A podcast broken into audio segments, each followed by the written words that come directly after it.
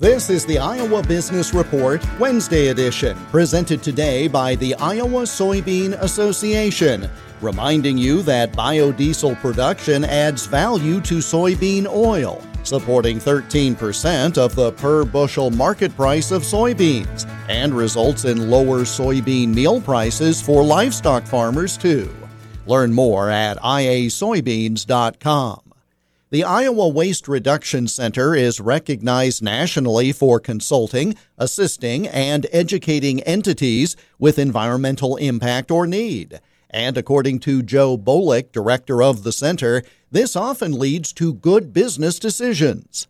And ultimately, a lot of times, if you really think about it, you know, all businesses they bring in raw materials and they churn out a product and or a service out of those. And anything that is a material that you bring in that doesn't go out as part of your product is waste.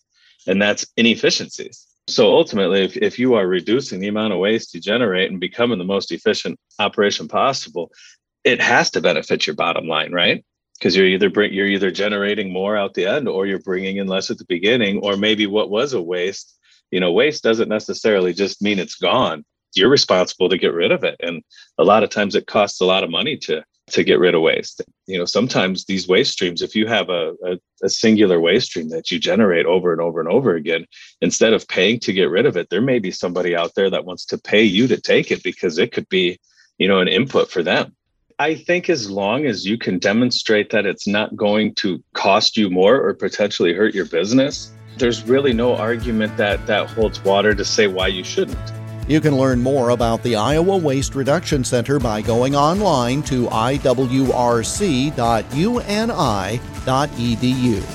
I'm Jeff Stein for the Iowa Business Report.